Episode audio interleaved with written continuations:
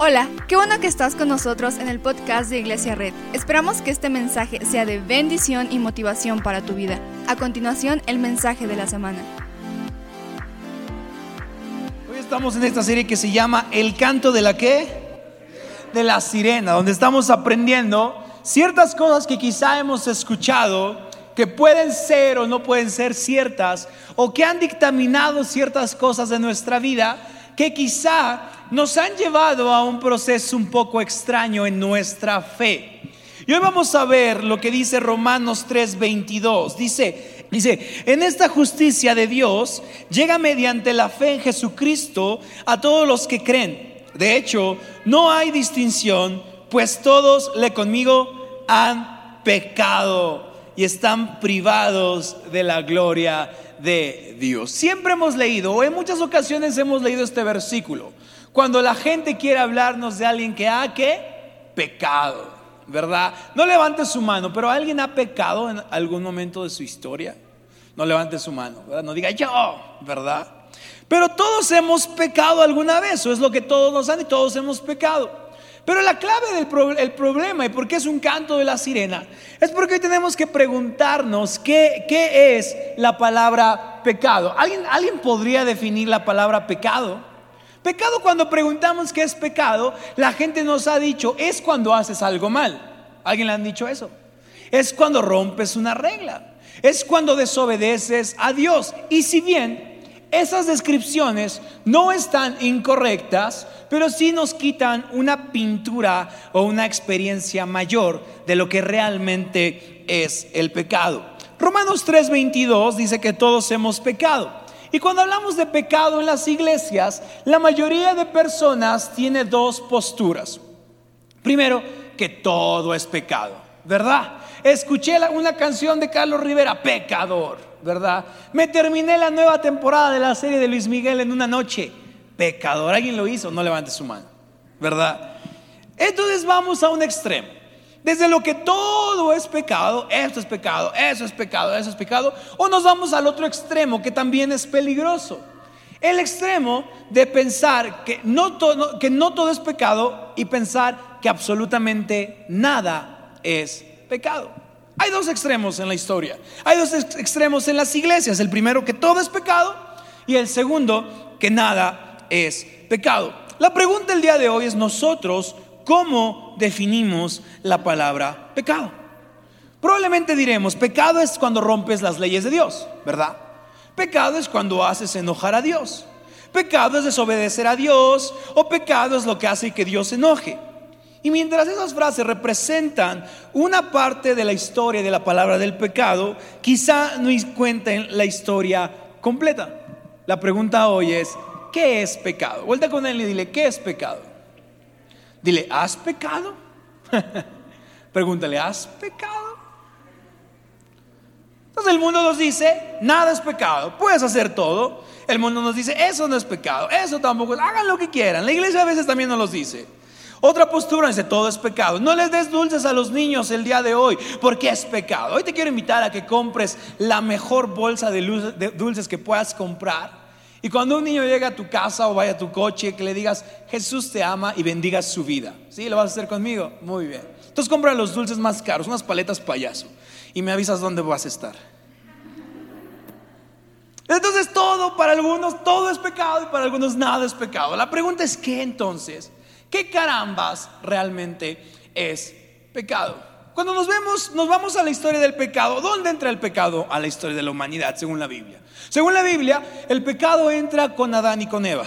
Adán, el hombre, primer hombre creado, Eva, la primera mujer creada, y a Eva le dicen que no, bueno, al hombre le dicen que no coma de un fruto. Eva dice, ¿por qué no? ¿Verdad? Y se lo come, lo muerde. En ese momento los hombres estaban habitando en el jardín del Edén. Todo estaba perfecto, todavía en armonía, todo estaba en paz, ¿verdad? Podías agarrar a un leoncito y acariciarlo sin temor a que te comiera tu mano, ¿verdad? No teníamos que cultivar, no teníamos que trabajar para comer, algunos dicen amén, ¿verdad? No teníamos que hacer nada, porque todo estaba en qué? En armonía y paz. Entonces la creación original es Dios habitando con su pueblo, con la tierra, para vivir en armonía. Lo que sucede es que Eva se come esta manzana, este mango. Realmente no era una manzana, dice que es un fruto. Probablemente es una representación de algo más, pero no sé, ¿qué, qué fruto te gusta más? Ese se lo comió Eva, ¿verdad? No importa mucho realmente qué fue. Pero se lo come. Inmediatamente la Biblia, la palabra de Dios nos dice que en ese momento entra el pecado a la humanidad. Acto siguiente, lo que sucede es que Dios los expulsa del jardín del Edén.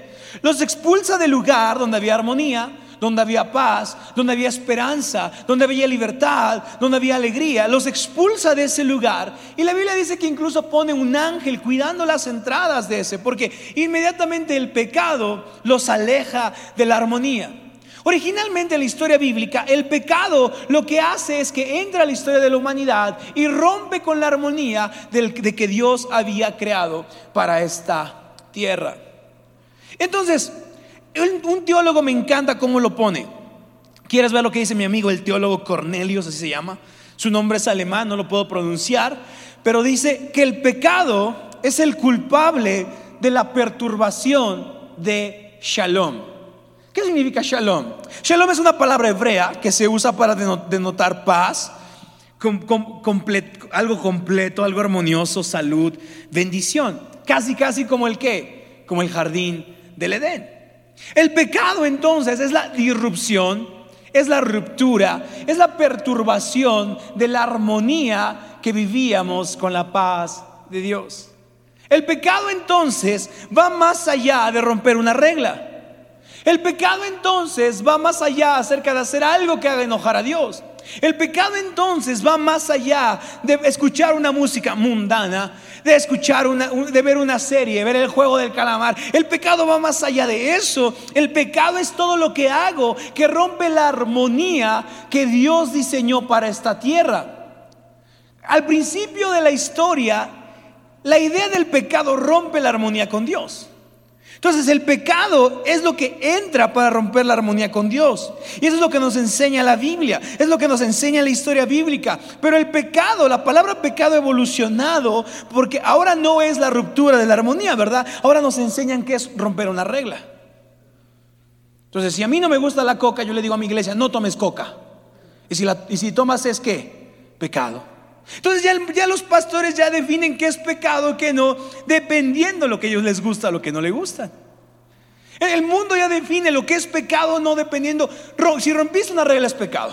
Si hiciste algo es pecado. Si subes esto es pecado. Cuando realmente el origen de la historia no es romper las leyes de un hombre, sino es romper la armonía que Dios diseñó para esta tierra. Eso es pecado.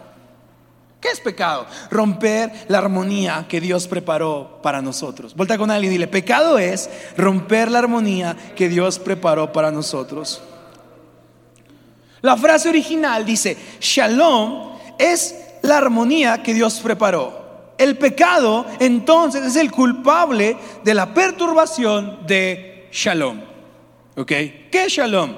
Shalom es cómo tendrían que ser las cosas, como Dios las diseñó como Dios las preparó. Shalom es como el jardín del Edén, todo en paz, todo en calma, todos amándose unos a otros. En el jardín del Edén había chisme, no. Había envidias, no. Había groserías, no. No había absolutamente nada de maldad porque no había qué? Pecado. El shalom es un estado de cómo Dios quiere que sean las cosas. El shalom entonces es un estado de paz completa, de armonía completa, de salud completa, de bendición completa. Así Dios diseñó esta tierra, para habitar en armonía que completa. Y lo que rompe nuestra armonía con Dios no es el estrés, no es una ruptura amorosa, no es la ansiedad. Lo que rompe nuestra armonía con Dios es que el pecado. Es el pecado lo que rompe nuestra armonía con Dios, porque shalom es lo que Dios quiere que las cosas sean. Es shalom, es paz en la tierra, es paz con Dios, paz con tu vecino, paz con tu esposo, con tu esposa, paz con tu papá, paz con tu mamá, paz contigo. Y cuando no vives en ese estado, probablemente es porque ¿qué? Estamos en pecado. Entonces el pecado no es romper reglas es romper armonía. El pecado no es desobedecer, es romper armonía. El pecado no es solo contestar mal, es romper qué? Armonía. Perturbación. ¿Qué significa la, la palabra perturbación? Perturbar significa que las cosas no son como deberían de ser. Desde el cambio climático hasta la violencia doméstica no es como Dios lo diseñó. Desde la corrupción a grandes escalas hasta las pequeñas mentiras no es lo que Dios diseñó. Desde las faltas de respeto a grandes abusos es como Dios los diseñó. Dios diseñó eso. Y el mundo se pregunta, pastor, ¿por qué Dios permite que cosas malas sucedan? No, no las permite. Pero nosotros estamos rompiendo su diseño original, su armonía completa, su paz completa. Estamos rompiendo el jardín del Edén a cada rato comiendo manzanas, peras, duraznos, melocotones y lo que se te ocurra. Es el pecado. Decidir no hacer lo que Dios quiere. No es solo romper reglas. No es solo escuchar una música eh, secular. Es romper armonía. Entonces, ¿puedo, puedo, puedo romper esa, esa armonía? Claro. ¿Y qué significa la palabra culpable? Obviamente es la culpabilidad, la responsabilidad. El pecado entonces es el responsable de la perturbación de Shalom. ¿Qué es el pecado entonces? Es lo que hacemos que rompe la paz y la armonía que Dios desea para este mundo. Y el problema es cómo entendemos el pecado, porque entonces el pecado es, no quiero que alguien me cache para que no me que, me castigue. Es lo que hemos entendido por pecado.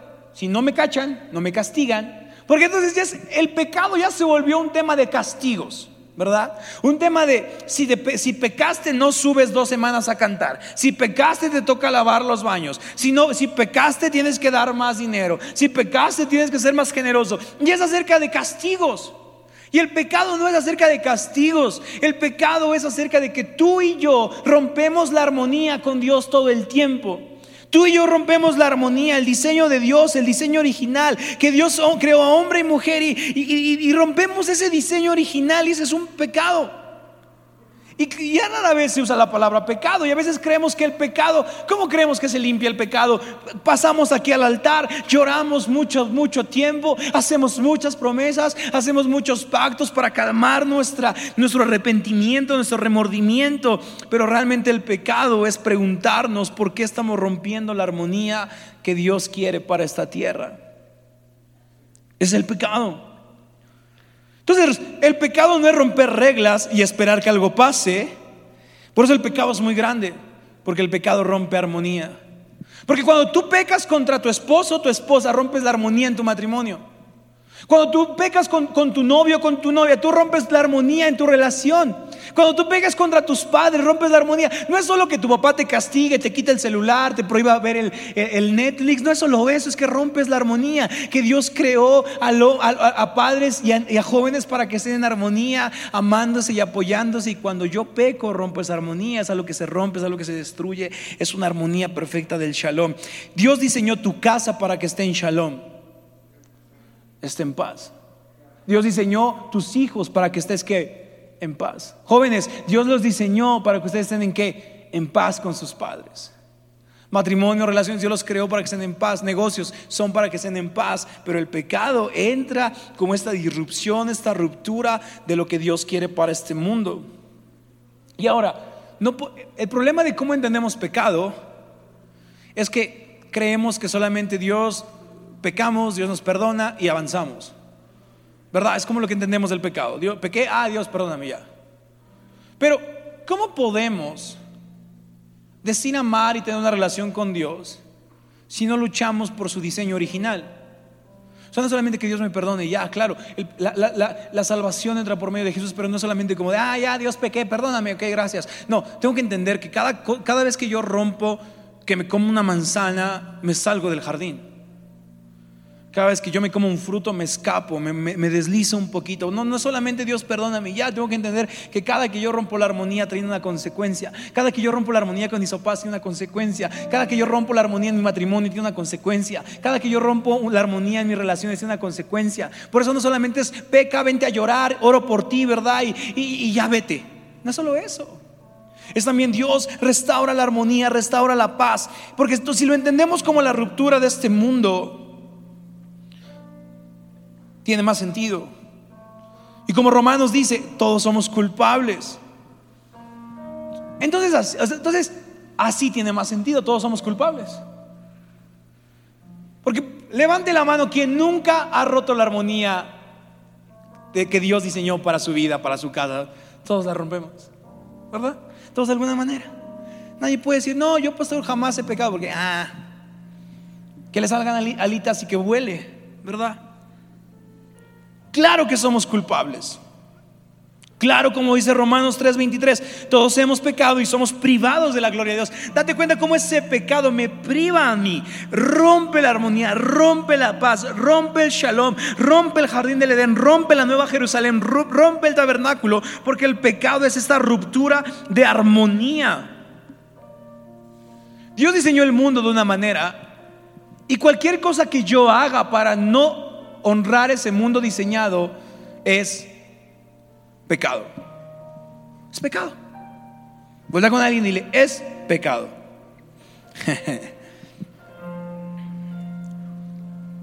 Entonces pecado no es escuchar, no solo escuchar una música secular, que para mí no se me hace pecado, pero pecado no es solamente traer un tatuaje, pecado no es solamente eh, ver una serie, pecado no es eso, pecado es romper la armonía de Dios con esta tierra.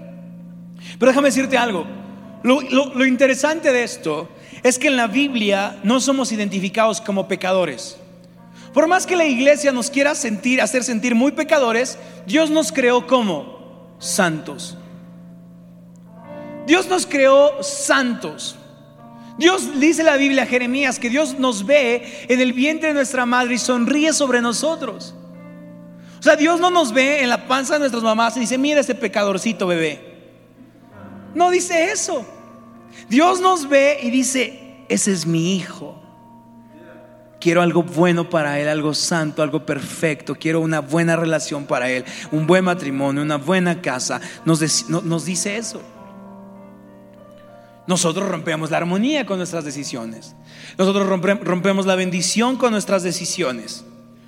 Lo interesante de esto es que nosotros no fuimos creados pecadores, sino fuimos creados que santos y el pecado entra en nosotros y rompemos la armonía y rompemos la, paz con Dios. Pero la santidad no es algo que se origina después de quitar el pecado de nosotros, la santidad es algo que empieza desde niños de nosotros y nosotros vamos tomando decisiones que nos alejan de Dios. Entonces tú eres santo, pero tomaste algunas decisiones que rompieron la armonía pero eres santo. Vuelta con alguien y dile, eres santo. Eres santo. Por más que los congresos nos quieran hacer sentir pecadores, ¿verdad? Vas a los congresos de jóvenes y el predicador quiere hacer sentir miserable a nuestros jóvenes. Pobrecitos, terminan llorando y en el piso y como, ay, sí, soy muy malo. Y como que el pastor se llena como, ja, ja, ja, los hice llorar. Mi trabajo no es ese, mi trabajo es decirte, hey amigo, eres santo. Tu matrimonio puede ser santo, tu vida puede ser santa, tu relación de noviazgo puede ser santa, tu relación con tus padres puede ser santa. No rompas la armonía con Dios, no peques, no peques. Por eso el tema del pecado puede llegar a ser tan, tan, tan chupador de alma, de felicidad, porque solo es acerca de romper reglas y de castigos. Rompiste una regla, te castigo dos semanas hiciste eso, te castigo tres. Pero la pregunta no es cuánto te voy a castigar después de, que pecaste. La, la pregunta real es sentarte con alguien y preguntarle, amigo, amiga, ¿por qué estás tan obsesionado con romper el diseño original de Dios? ¿Cómo te puedo ayudar a que puedas ser restaurado? No solamente como pecador, pecador, pecador, pecador, todos son pecadores. El mundo nos llena de esa, la iglesia nos llena de esa idea. Somos pecadores, somos pecadores y nunca podemos ser santos. Y hoy quiero decirte algo, podemos ser santos.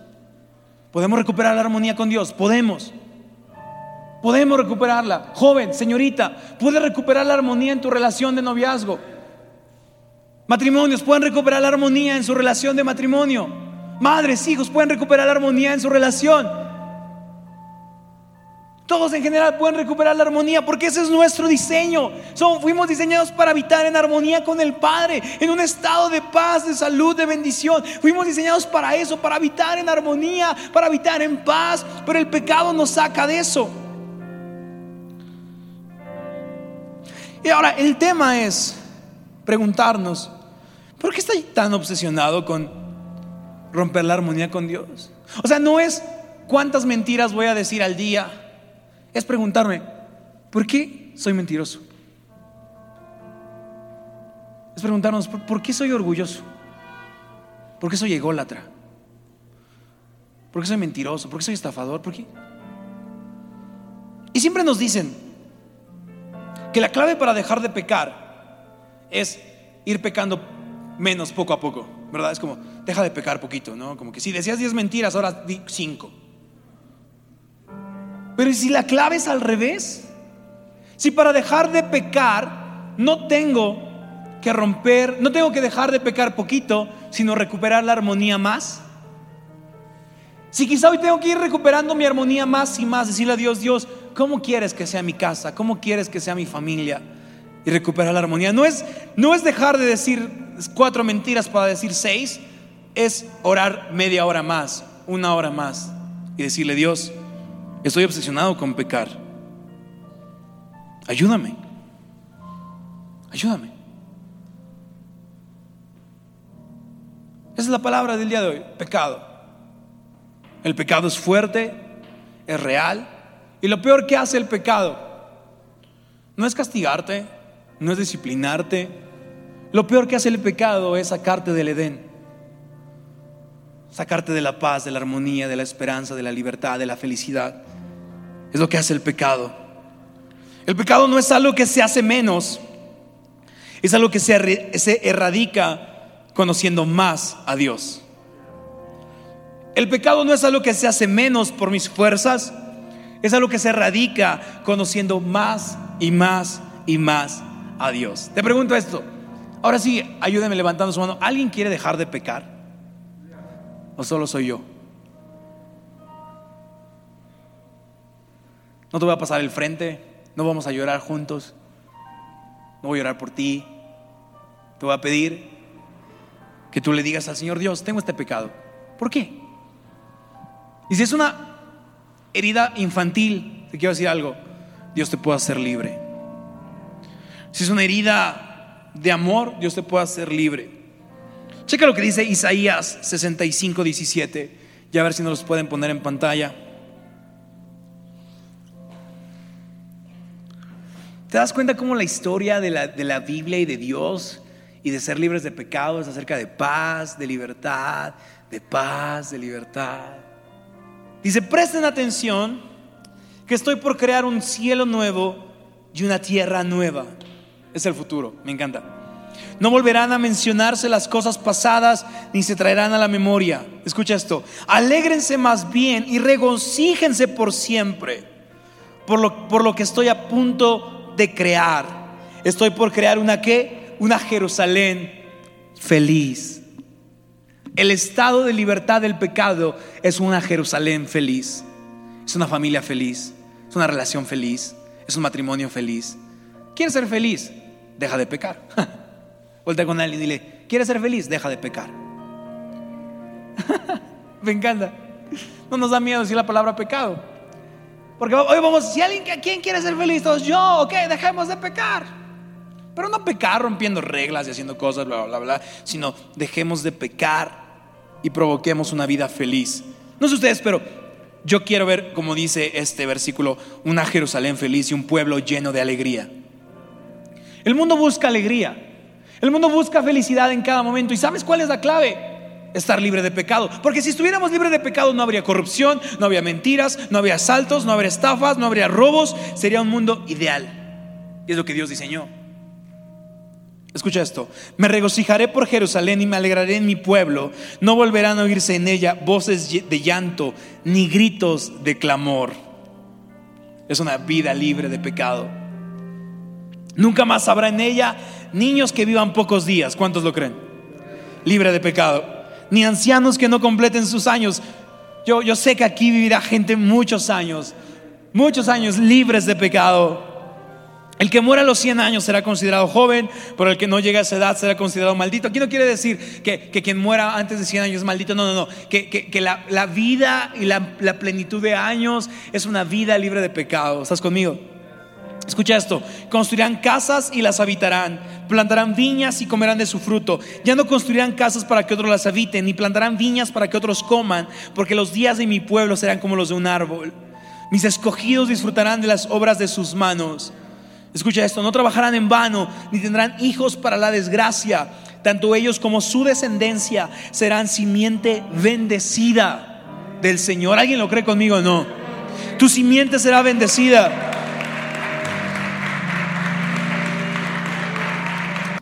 Serán simiente bendecida del Señor. El 24, antes de que me llamen yo les responderé. Todavía estarán hablando cuando yo los habré escuchado. Escucha esto, el lobo y el cordero pasarán juntos. El león comerá paja como el buey y la serpiente se alimentará de polvo. En todo mi monte santo no habrá quien haga daño ni destruya. La ciudad de Dios es una ciudad libre de pecado. Hoy yo veo una iglesia que decide dejar de pecar. La corrupción es pecado. La mentira es pecado. El engaño es pecado. Romper el diseño original de Dios es pecado. Pero el tema no es si estás pecando o no. El tema es que Dios pueda hacerte libre. Si alguien quiere hoy dejar de pecar, ¿por qué nos, nos ponemos de pie? Muchas gracias por acompañarnos. Subimos contenido semanalmente, así que suscríbete y síguenos en redes sociales. Te dejamos los links en la descripción. Nos encanta pasar tiempo contigo, así que si estás en Tlaxcala, no olvides visitarnos este domingo.